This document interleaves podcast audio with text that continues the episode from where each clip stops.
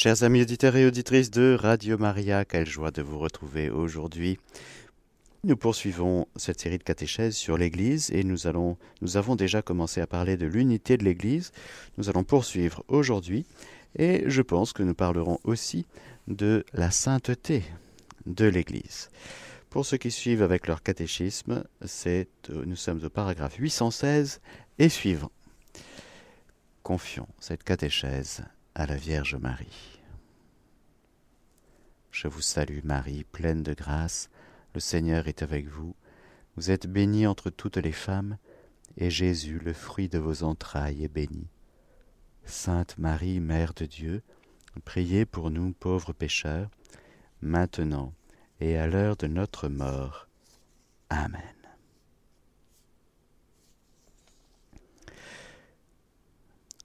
Ce catéchisme a été publié en 1992. Et depuis, il y a eu une magnifique encyclique du pape Jean-Paul II sur l'unité, qu'il soit un, l'unité de l'Église, il y a eu beaucoup d'écrits des papes, notamment Benoît XVI, non seulement les écrits, mais beaucoup d'efforts qui ont été faits pour, j'allais dire, retrouver l'unité profonde qui a été blessée. Car en effet, il y a des blessures de l'unité. Pour parler des blessures, eh bien, il faut dire juste avant ce qui constitue la plénitude de l'unité. Et donc, les blessures en question dont nous allons parler vont constituer des blessures par rapport à cette plénitude de l'unité voulue par le Christ, instituée par le Christ. L'unique Église du Christ, citation de Lumen Gentium, est celle que notre Sauveur, après sa résurrection, remis à Pierre, pour qu'il en soit le pasteur, qui lui confia, à lui et aux autres apôtres, pour la répandre et la diriger. Cette Église, comme société constituée et organisée dans le monde, est réalisée dans l'Église catholique. Subsistit in précision. Cette Église, comme société constituée et organisée dans le monde, est réalisée dans l'Église catholique, gouvernée par le successeur de Pierre et les évêques qui sont en communion avec lui. Le décret sur l'œcuménisme du deuxième concile Vatican explicite, je cite, C'est en effet par la seule Église catholique du Christ laquelle est moyen général du salut, que peut s'obtenir toute la plénitude des moyens de salut. Car c'est au seul collège apostolique, dont Pierre est le chef, que le Seigneur confia, selon notre foi, toutes les richesses de la nouvelle alliance. Afin de constituer sur la terre un seul corps du Christ auquel il faut que soit pleinement incorporé tout ce qui, d'une certaine façon, appartiennent déjà au peuple de Dieu. C'est toujours un peu la même vision, si vous voulez, en termes concentriques. Au centre, il y a la plénitude, et après, quand on s'éloigne du centre, il y a un peu moins de plénitude. Ce sont un peu comme des cercles concentriques, qu'on retrouve d'ailleurs dans la grande prière universelle du vendredi saint.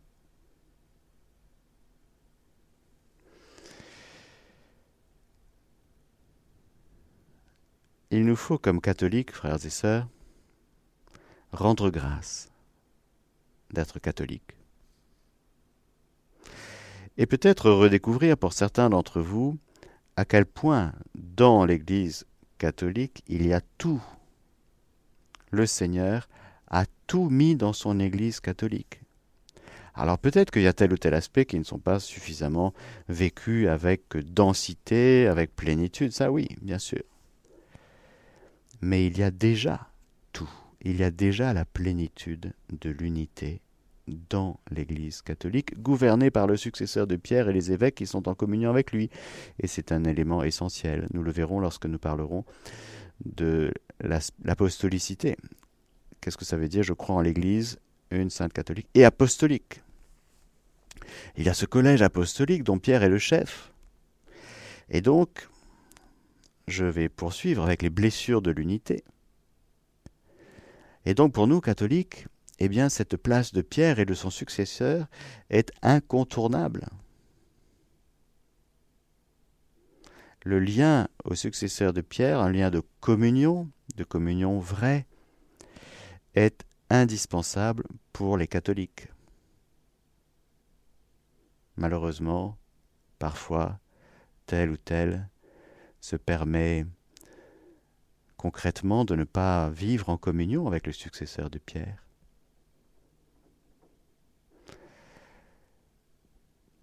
Les blessures de l'unité.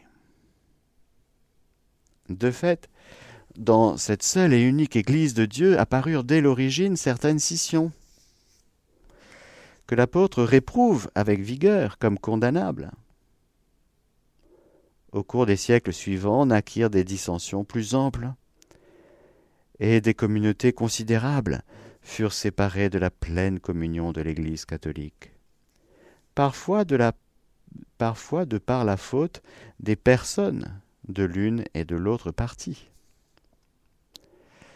C'est toute l'histoire complexe de l'Église à différentes périodes. Entre l'Orient, l'Occident, ça n'a jamais été simple. Avec cette première séparation avec nos frères d'Orient, l'orthodoxie, et puis il y a eu ce terrible schisme avec euh, nos frères protestants. Mais de fait, dès le début, ça chauffait grave.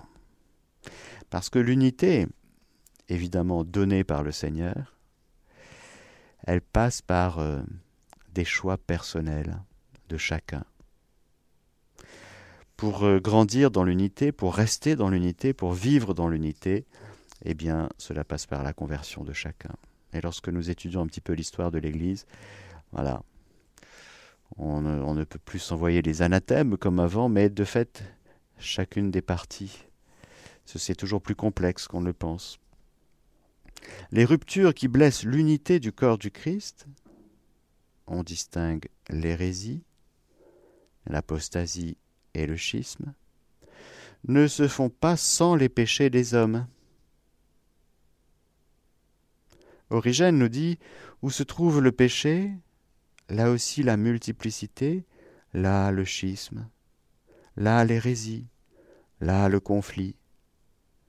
Mais où se trouve la vertu, là aussi l'unité, là l'union qui faisait que tous les croyants n'avaient qu'un corps et une âme.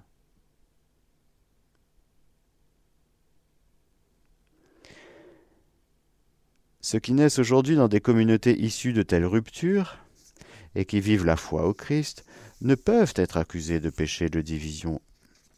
Et l'Église catholique les entoure de respect fraternel et de charité. Justifiés par la foi reçue au baptême, incorporés au Christ, ils portent à juste titre le nom de chrétiens, et les fils de l'Église catholique les reconnaissent à bon droit comme les frères dans le Seigneur. On ne va pas accuser les protestants d'être euh, schismatiques. Ils sont nés dans des familles protestantes. On ne va pas tomber dans ce piège. Évidemment. Mais il y a un petit paragraphe quand même, 818, pour nous rappeler. Au surplus, beaucoup d'éléments de sanctification et de vérité existent en dehors des limites visibles de l'Église catholique la parole de Dieu écrite, la vie de la grâce, la foi, l'espérance et la charité, d'autres dons intérieurs du Saint-Esprit et d'autres éléments visibles. L'Esprit du Christ se sert de ces églises et communautés ecclésiales comme moyen de salut dont la force vient de la plénitude de grâce et de vérité que le Christ a confiée à l'Église catholique. Tous ces biens proviennent du Christ et conduisent à lui et appellent par eux-mêmes l'unité catholique. Il faut comprendre, frères et sœurs, que lorsque nous sommes catholiques, nous considérons l'unité d'abord d'une manière plénière et pleinement réalisée, subsistit in dans l'Église catholique gouvernée par le successeur de Pierre et les évêques qui sont en communion avec lui. Là, c'est la plénitude. Après, eh bien, dans les sphères concentriques, il y a par exemple euh, l'orthodoxie, où évidemment il y a la même foi, il y a les mêmes sacrements, mais il n'y a pas cette communion avec le successeur de Pierre. C'est un problème. Donc c'est une blessure dans l'unité. Parce que Jésus lui-même a fondé son Église sur les douze avec Pierre comme chef. C'est donc la volonté de Dieu, ce n'est pas l'Église catholique qui va dire ben nous c'est nous les meilleurs. Non, c'est pas ça. L'Église catholique pleure les blessures, pleure les, les blessures de l'unité. Parce que ce dont nous parlons, c'est l'Église du Christ. C'est la volonté du Christ que tous soient un, comme nous sommes un. Vers l'unité. Alors comment faire justement pour, euh, une fois qu'on a considéré que ce corps unique du Christ, l'épouse du Christ, le corps du Christ, cette Église unique du Christ, dont la plénitude de l'unité réside dans l'Église catholique, et on voit bien qu'elle n'est pas plénière par ailleurs. Et c'est un, une vraie blessure. Comment, comment faire pour aller, pour retrouver cette unité? L'unité, le Christ l'a accordée à son Église dès le commencement. Nous croyons qu'elle subsiste de façon inadmissible dans l'Église catholique et nous espérons qu'elle s'accroîtra de jour en jour jusqu'à la consommation des siècles. Le Christ donne toujours à son Église le don de l'unité. Mais l'Église doit toujours prier et travailler pour maintenir, renforcer et parfaire l'unité que le Christ veut pour elle. C'est pourquoi Jésus lui-même a prié à l'heure de sa passion, et il ne cesse de prier le Père pour l'unité de ses disciples. Que tous soient un, comme toi, Père, tu es en moi et moi en toi. Qu'eux aussi soient un en nous, afin que le monde croie que tu m'as envoyé. Vous imaginez, frères et sœurs, si on était tous unis là, déjà, euh, catholiques, orthodoxes, protestants sur cette planète, mais c'est une bombe atomique, euh, c'est une bombe atomique d'évangélisation, je veux dire, c'est une bombe. eh oui. Si les non-chrétiens nous voyaient unis, à fond avec Jésus, eh ben, c'est une puissance phénoménale. Mais que de désunion. Pour y répondre, alors le désir de retrouver l'unité de tous les chrétiens est un don du Christ et un appel de l'Esprit Saint. Pour y répondre adéquatement, sont exigés. Et là, il y a une petite liste. Quelles sont les exigences pour euh, marcher vers l'unité qui est déjà là, mais qui est blessée? Alors, premièrement, premier point, un renouveau permanent de l'Église dans une fidélité plus grande à sa vocation. Cette rénovation est le ressort du mouvement vers l'unité.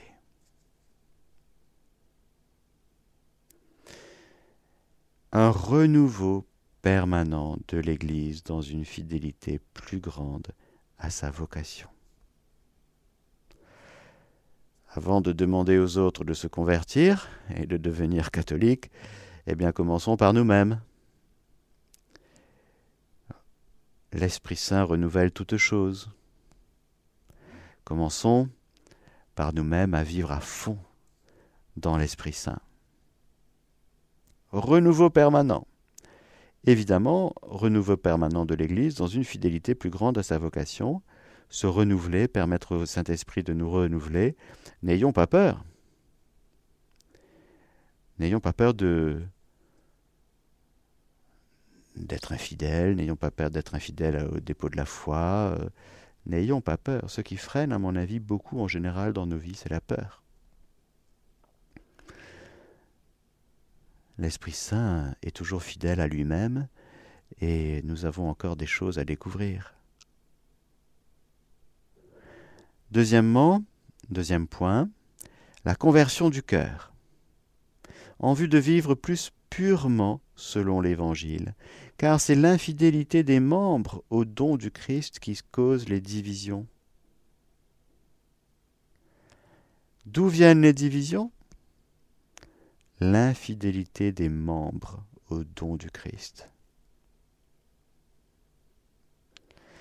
Oui, frères et sœurs, car le Seigneur se donne à nous, le Seigneur nous unit les uns aux autres, et l'esprit de division ne vient pas de Dieu. C'est l'homme qui, dans son orgueil, choisit de se séparer, de faire sa route d'une manière indépendante de la communion qui est offerte par le Seigneur, qui est trois fois saint, le Père, le Fils et le Saint-Esprit. Cette communion, frères et sœurs, est si importante. Ce n'est pas un mot, ce n'est pas un slogan, c'est une réalité.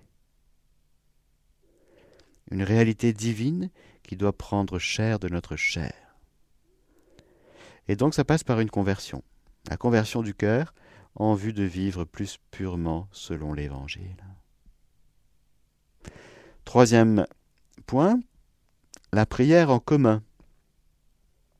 Car la conversion du cœur et la sainteté de vie, unies aux prières publiques et privées pour l'unité des chrétiens, doivent être regardées comme l'âme de tout œcuménisme et peuvent être à bon droit appelées œcuménisme spirituel. Prier ensemble entre chrétiens. C'est possible parce qu'il y a un fondement commun J'y reviendrai.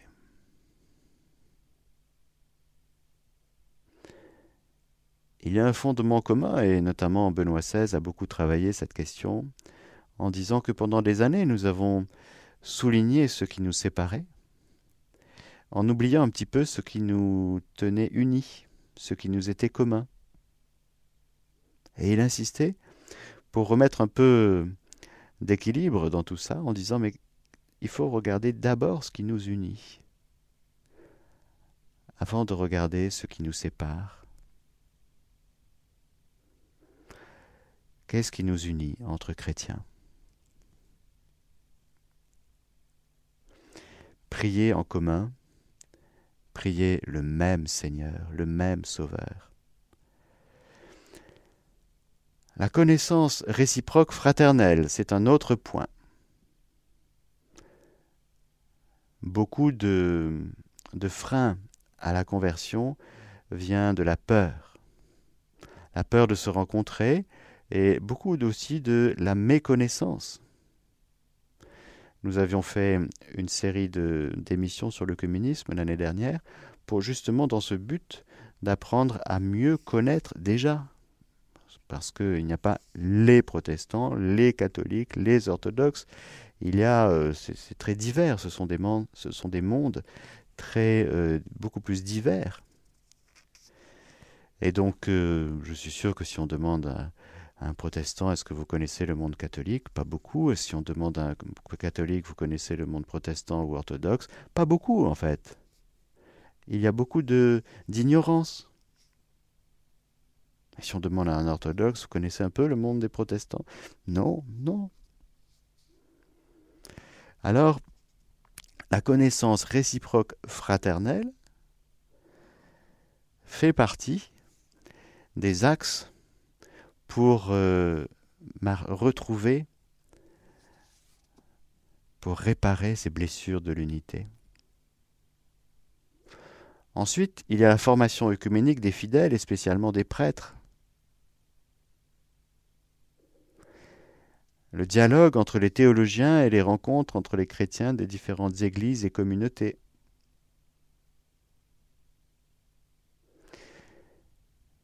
Benoît XVI, encore dans des choses que j'ai lues de lui sur ce sujet, insistait beaucoup sur justement le rapport à la vérité. Et donc il y a un travail intellectuel, il y a un travail de théologie, et il faut que les prêtres catholiques en, particulier aient une bonne théologie catholique en, ecclésiologie, c'est-à-dire, il disait, Benoît XVI, en substance, qu'il fallait, être, il fallait bien connaître son identité pour pouvoir bien en parler aux autres. Mais si on ne connaît pas bien ce que c'est qu'être catholique en théologie, eh bien on va rencontrer d'autres, mais on ne saura pas bien dire. Et c'est du coup la porte ouverte vers euh, des amalgames euh, maladroits, vers le relativisme. Bien connaître son identité, bien se former sur la foi catholique, pour un catholique, je parle en catholique, c'est quelque chose de très important. Car alors nous pourrons répondre aux questions et nous pourrons rentrer dans un dialogue qui est orienté vers la vérité.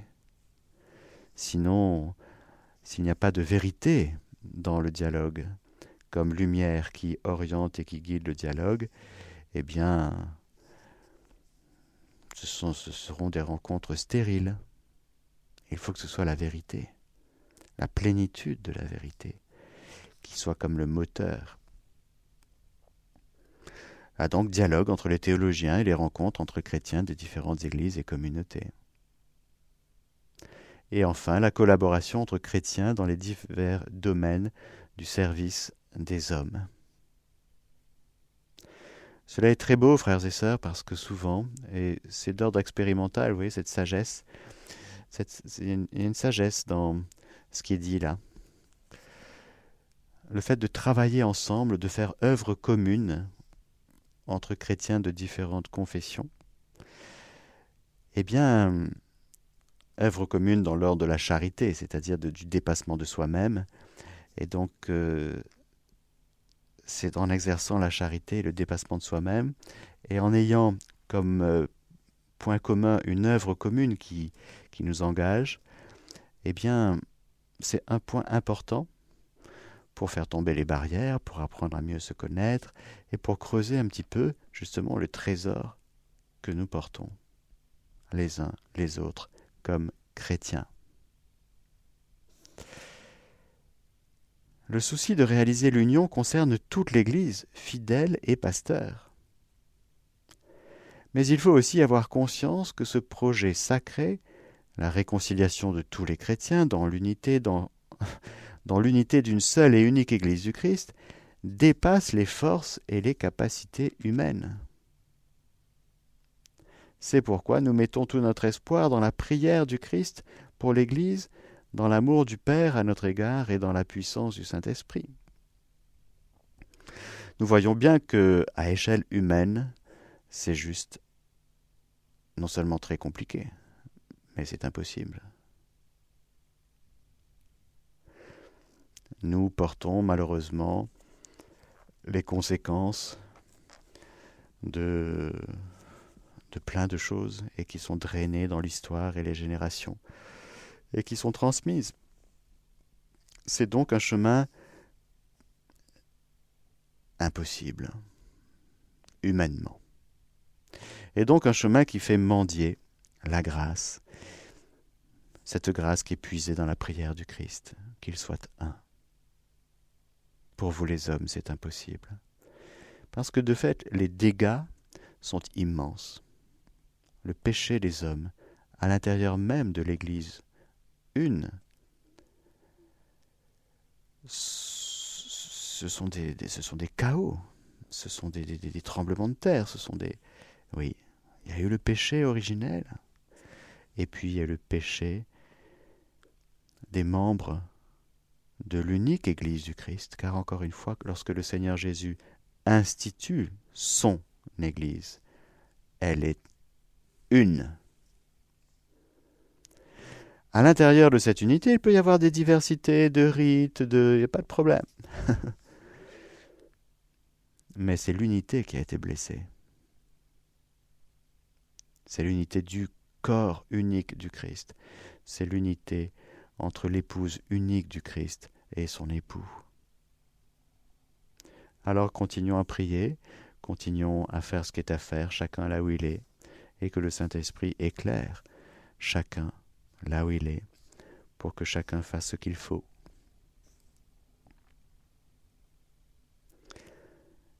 Dans ce deuxième temps de la catéchèse, je voudrais poursuivre, après avoir parlé de l'unité, l'Église une, je crois en l'Église une, ou je crois l'Église une. C'est vraiment encore une fois le regard de foi qui nous fait dire que, ben oui, l'Église est une. Ce n'est pas possible qu'il y ait plusieurs églises du Christ. Il y a un Christ, une Église. Et encore une fois, à l'intérieur de cette unique Église, il y a de la place pour la diversité. Et pour nous, catholiques, lorsque nous parlons de l'Église une, on ne peut pas sortir de l'aspect du successeur de Pierre. C'est incontournable pour nous, c'est non négociable. Pourquoi? Parce que c'est tout simplement la volonté de Jésus lui-même. Et on ne peut pas trafiquer la volonté de Dieu. L'Église est sainte. Aïe, aïe, aïe. L'Église est aux yeux de la foi indéfectiblement sainte, encore une fois aux yeux de la foi. Je vais essayer de vous faire comprendre ce qu'on veut dire lorsque nous disons que l'Église est sainte. En effet, le Christ, Fils de Dieu, qui avec le Père et l'Esprit est proclamé seul saint, a aimé l'Église comme son épouse. Il s'est livré pour elle, afin de la sanctifier.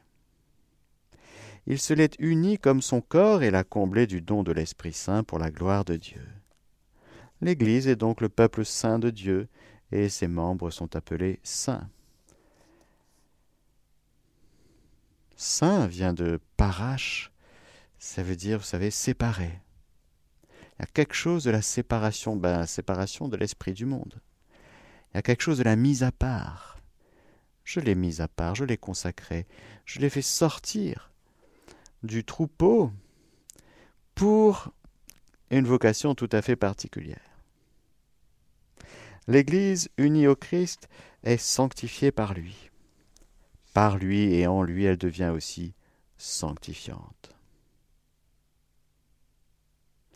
Toutes les œuvres de l'Église tendent comme à leur fin à la sanctification des hommes dans le Christ et à la glorification de Dieu. C'est dans l'Église qu'est déposée la plénitude des moyens du salut, plénitude des moyens de salut, c'est-à-dire tous les sacrements, en particulier l'Eucharistie. Et lorsque nous parlons d'Eucharistie, nous faisons immédiatement référence au, sacrement de l'ordre. Le sacerdoce en particulier qui est ordonné à l'Eucharistie, et il n'y a pas d'Eucharistie sans prêtre, pas de prêtre sans évêque, pas d'évêque sans succession apostolique. Donc on, on, revient toujours à la même chose, c'est-à-dire le lien avec Pierre et son successeur. C'est pour ça que nous parlons de plénitude, des moyens du salut.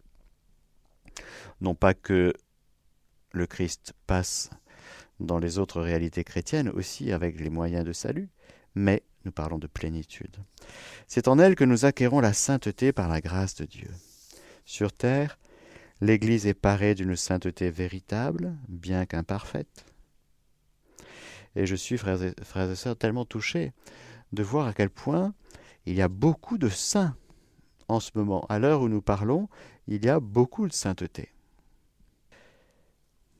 Alors cette sainteté, peut-être que extérieurement, ben, extérieurement, il y a beaucoup de choses qui tombent en ruine. Mais il y a beaucoup de sainteté. Il faut bien regarder. Il faut savoir bien regarder.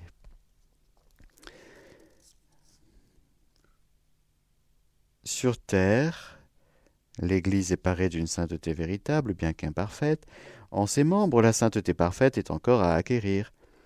Pourvu de moyens salutaires d'une telle abondance et d'une telle grandeur, tous ceux qui croient au Christ quelles que soient leurs conditions et leur état de vie, sont appelés par Dieu, chacun dans sa route, à une sainteté dont la perfection est celle même du Père. La charité est l'âme de la sainteté, à laquelle tous sont appelés. Et c'est elle, cette charité, qui dirige tous les moyens de sanctification, leur donne leur âme et les conduit à leur fin.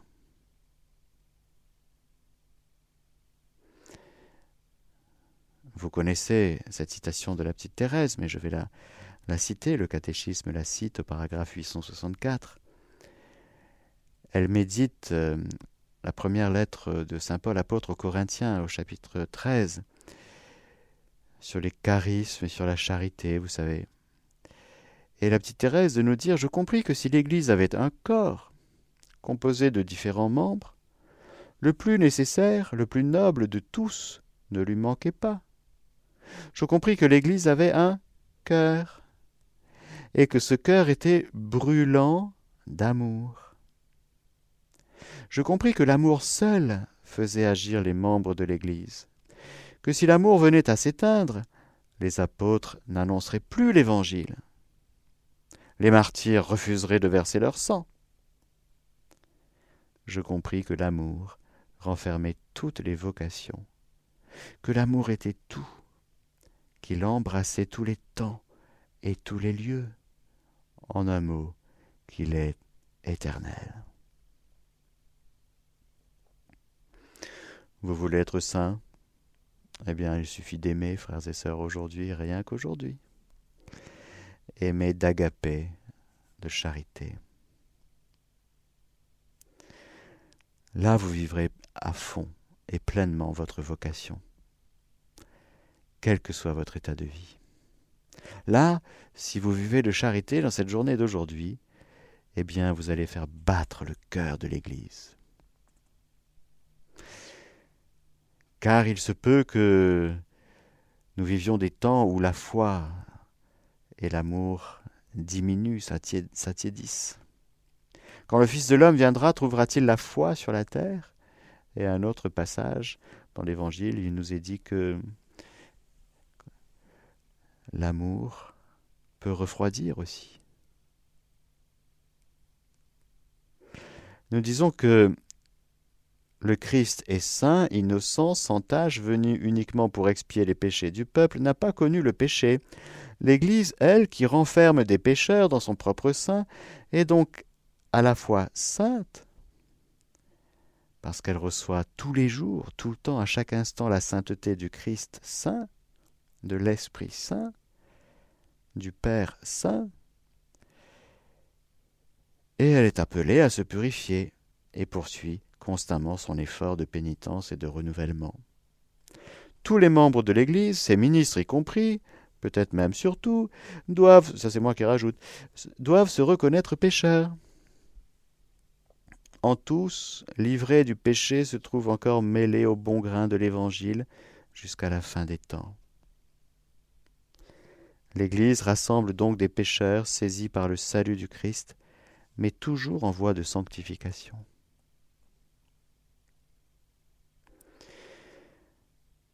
L'Église est sainte, tout en comprenant en son sein des pécheurs, parce qu'elle n'a elle-même d'autre vie que celle de la grâce.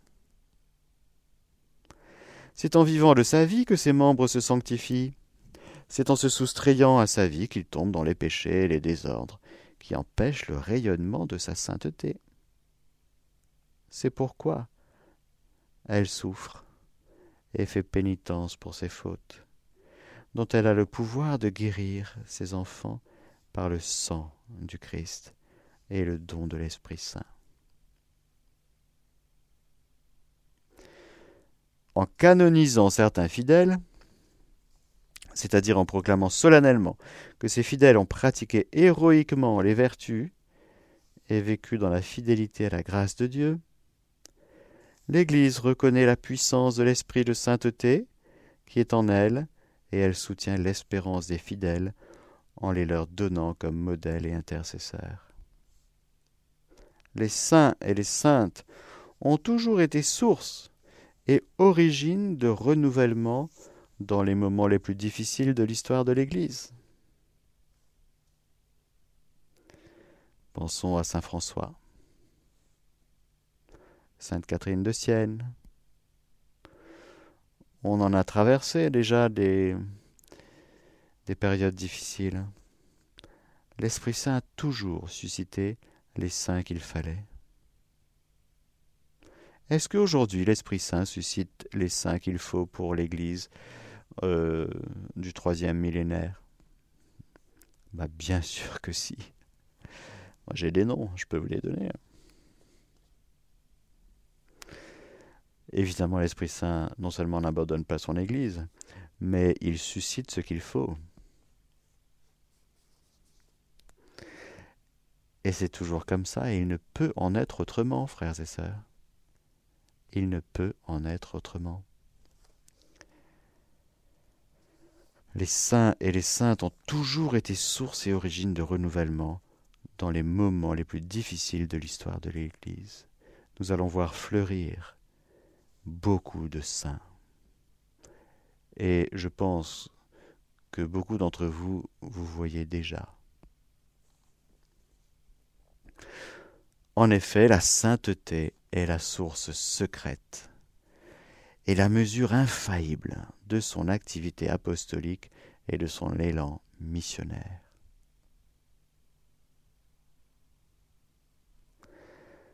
En la personne de la bienheureuse Vierge, l'Église atteint déjà à la perfection qu'il a fait sans tache ni ride.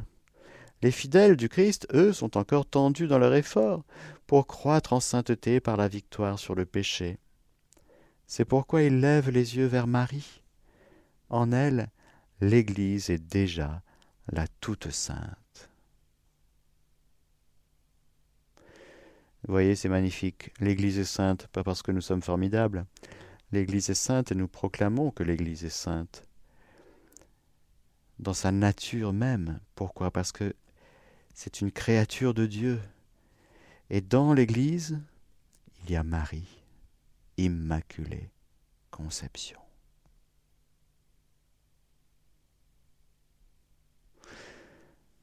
Dans ses membres qui sont en chemin de sainteté. Bien sûr, l'Église est sainte, et bien sûr qu'elle est constituée de pécheurs, hormis la Vierge Marie. C'est pourquoi elle est pour nous, frères et sœurs, la toute sainte et immaculée, elle est déjà ce que l'Église est et ce que l'Église doit être. Lorsque nous disons que l'Église est d'abord mariale avant d'être pétrinienne, c'est cela. Et nous venons, parler de, nous venons de parler de l'unité de l'Église. Comment parler de l'unité de l'Église sans parler de Marie? C'est impossible. Parce que Marie est la maman de tous les chrétiens. Parce que les chrétiens, ce sont les disciples du Christ, à qui Jésus lui-même a dit à la croix, Voici ta mère. Si tu veux donc être disciple de Jésus jusqu'au bout, n'oublie pas le cadeau qu'il te fait à la croix, en te disant à toi, Voici ta mère. Donc avoir une vie chrétienne en dehors de Marie, c'est... C'est comme si Jésus nous disait, euh, ceci est mon corps, ceci est mon sang. Et puis nous on dit non, non, c'est bon, moi je préfère te suivre toi, mais ton corps, ton sang, ton Eucharistie, non, bof. Ben non, c'est pas possible. Voici ta mère. Oh oui, non, moi je, je préfère passer directement par toi plutôt que euh, Marie, parce que Marie, les saints, tout ça, c'est. Ben non, ben non.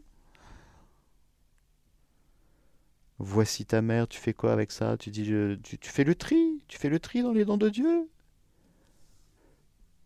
Hein, tu prends que l'Esprit Saint, tu, tu prends que la Bible.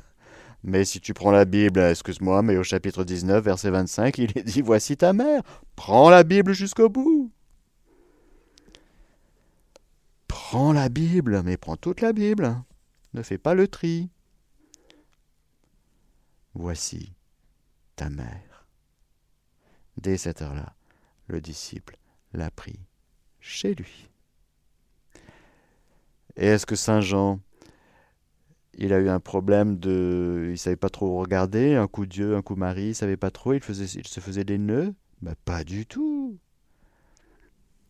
Quand on prend Marie chez soi, frères et sœurs, ben, on arrive à Dieu beaucoup plus vite. Hein. Pourquoi? Parce que quand vous avez la toute sainte avec vous, elle vous fait passer d'une petite deux chevaux qui carotte avec sa première vitesse à une Ferrari, si vous voulez, qui fait du 300 à l'heure. Voilà. On, on, passe à un autre régime avec Marie. On est tout de suite, on est tout de suite au bon rythme de la volonté de Dieu, voyez.